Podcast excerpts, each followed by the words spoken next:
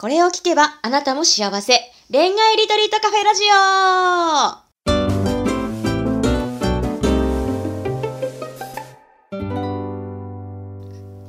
こんばんは、ラジオパーソナリティのペクです。この番組は毎回アラサー女子の様々な恋のお悩みを一瞬で解決する魔法のラジオです。それでは、オールアバウト恋愛ガイドの久野浩二さん、ライフビジョンメッセンジャーのマリさん、本日もよろしくお願いします。はい、よろしくお願いします。よろしくお願いします。はい。今日のテーマはですね、まあね、仲のいい友人から、まあ、ちらほらね、受ける質問なんですけど、本当に結婚したいのかどうかわからないです。どうでしょうか、うん、じゃあ、久野さんからいきましょうか。はい。えー、じゃあ、そういう人はですね、えー、一度結婚してみてください。え、マジですか？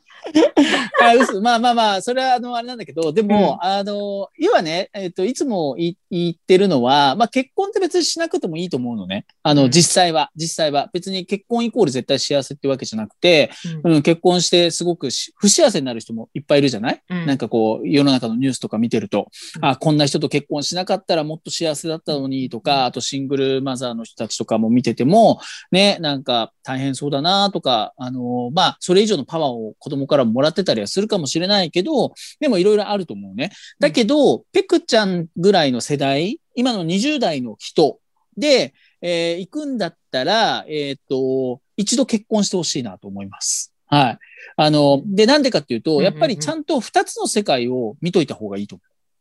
あの、だから、結局自分が結婚に合うか合わないかは、まあ相手にもよるけど、なんか、やってみて初めて体験するというか経験することなので、うん、あ、なんかすごいあ、なんか結婚ってすごくいいなと思うかもしれないし、なんか私にはあんまり向いてないなっていう風な感じもね、思うかもしれないし、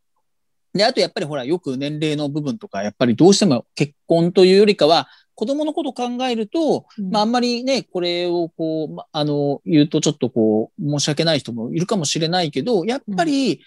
ね、あのー、そういう部分とかも考えると、早めにやっぱり一度自分の中でちゃんと準備はした方がいいと思う。で、その上でやっぱり縁がないとか、うん、うん、やっぱりなんか自分が本当にそこまで思えるような人と出会わないんだったら、まあそれは多分納得いったりとか、うん、まあするとは思うのね。自分の中でも。うん、まあでもあの時はでもちゃんといろいろ考えたよねっていうところがあるけど、でもなんとなく曖昧にこのまま30代に入って、それで、えっ、ー、と、なんか、うん、こうして結局、なんかこう、結婚、なんかその、なんていうのかな、次のちゃんと覚悟が決まるところまでは、なんかできる限りなんかいろんなことは、やっぱりなんか自分の中で、やっぱり経験を、なんか人生の経験としてもなんかやってほしいなっていうことは思います。まあ結婚しなくてもしても、でもなんかちゃんと自分が頑張ったとか、自分がやってみたっていうことは、うん、やった上でなんかいろいろ、うん、次のステップに行ってほしいなと思いますけど、はい。マリさんはいかがでしょうか？うん、聞きたい。うん。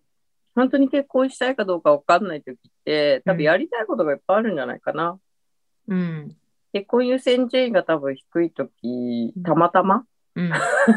なだけで、うん、で、そのやりたいことの方がいっぱいで、そっちをちょっと優先したいから、うん、なんかほら、女の子ってさ、これもしたいし、あれもしたいしの中に結婚が入ってるじゃん。うん、そうすると、なんか、え、なんか一番こうすぐに取っかかれそうなやつの方が目がいっちゃうから、うん、そうするとそれをこう、それをやるとき、やり始めたりとかし始めると、私本当は結婚したいのかしらみたいな感じになったりとか、うん、このね、結婚してるとか、パートナーいればこの人と一緒にいたいのかしらみたいになったりとかするんだよね。だから優先順位がたまたま低いっていうだけだと思うから、うんうん、逆に、あと結婚してる友達というか、周囲に少ないのかなっていうのとかもあったりもするし、印象的に。だからその、仲良し夫婦とかが周りにめっちゃいたりすると、やっぱ、こう刺激されたりとかもするから、うん、だからなんかそういう時期っていうのはあるかなって思う。なんか独身女子で女子会ばっかりを私はあまり推奨しないタイプで、うん、そう。なんか女子会ばっかりでいると、例えばその中の話題がね、プラスになってる感じの人たちって多分もう、うん、独身を謳歌してる人たちだったらプラスしてる感じはするけど、うん、なんか謳歌してるけどっていうタイプの例えば女子会とかだったとすると、うんうん話題がさ、出会いがあるかないかとか、うん自分のお仕事の話かとか、で今なんか海外旅行とかね、そういうことができない分、うん。話題性もちょっと少なくなってっちゃうでしょ？うん。だからなんか、なんていうのかな？それがいいとか悪いではなくて、たまたま結婚してる人が周りに少なかったり、うんそのなんかこう想像できるビジョンが出てくる場面が少ないっていう感じなのかなとは思う。うんああ、うんそれは確かに。たまたまね、そうそうそうそう。そううんうんうん。まあ年代的にだって20代後半でさ、うん。今コロナ禍だから余計こう結婚してる友達に会うみたいのがないし、うん。こうリアルに話を聞くっていうのも多分少ないし、うんうんうん。で、みんなってなぜか幸せな話あんまりしてくれなかったりするじゃん。私そういうのばっかするんだけど、うん。私はそういうのばっかするのが楽しいからするけど、旦那さんの悪口言ってみたりとか、せっかく結婚しても、で、せっかく子供できても子供の悪口言っちゃうとか、なんかそういうのが多かったりとかするから、うんうん。あとね、なんかね、結婚とかで面白いかなって最近思ったのは、子供に教えてもらったやつなんだけど、うんあの、ハッピーウェディングマイソングっていうのが今流行ってるらしい。YouTube ですごいいろんな人がカバーしてあげてるんだけど、うんうんあれすごいよ。ノリで入籍しちゃったらええやんみたいな曲なんだけど。ああ、見たかも。うんうんうんうん。本当？そう、なんかね、あ、こういう曲流行るってすごくいいなってちょっと思って、うんさっきのコウジさんが言った感じだけど、結婚してみたらいいよ。みたいな感じなの。うん。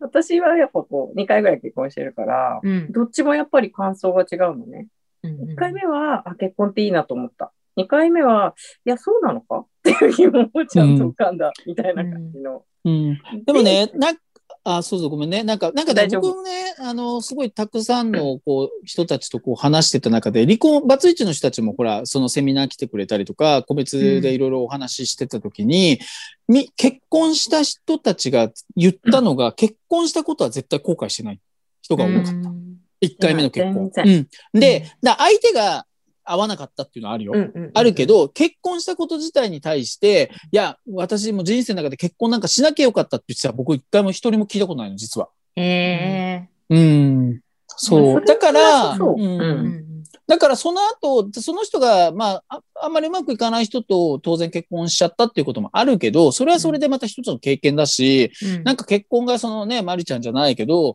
二回人生で結婚できるなんていうのは、すごいことじゃん。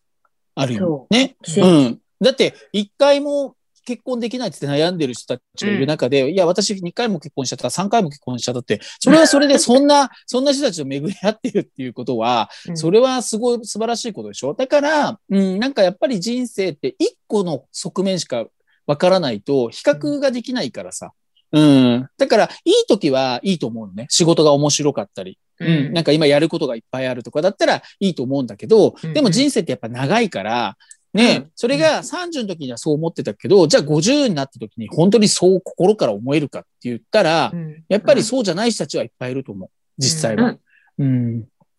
だからいろんなことを経験しといてほしいなとは思います。うん。うん。私もそっちはですね。うなんか20代、30代やりたいことがある友達がいるわ、うん。みたいなのはあるかもしれないけど、もう人生のゴールが見えるから、30の途中とか30とかなったら、私はなんかこう死んだとこから逆算して生きてる感じだからあれだけど、そうするとなんかね、これ美味しいねっていう人が隣にいるとか、いい天気だねっていうのを会話してる老夫婦とか会っちゃうと、それいいなってやっぱ思っちゃうんだよね。子供がいた、いくらいても、それは彼女たちの人生だから、私の人生ではないのね。そうするとうん私の人生の中に、その単体の中でいたいのか、とか友達とかだけでいたいのか、自分がちょっとめんどくさい大変だわと思いながらも、やっぱりいいとこもあるからこの人といたいって思う人といるのかっていう想像？つけるのに、仲良し老夫婦とかと、あの、その子喋ってみてください。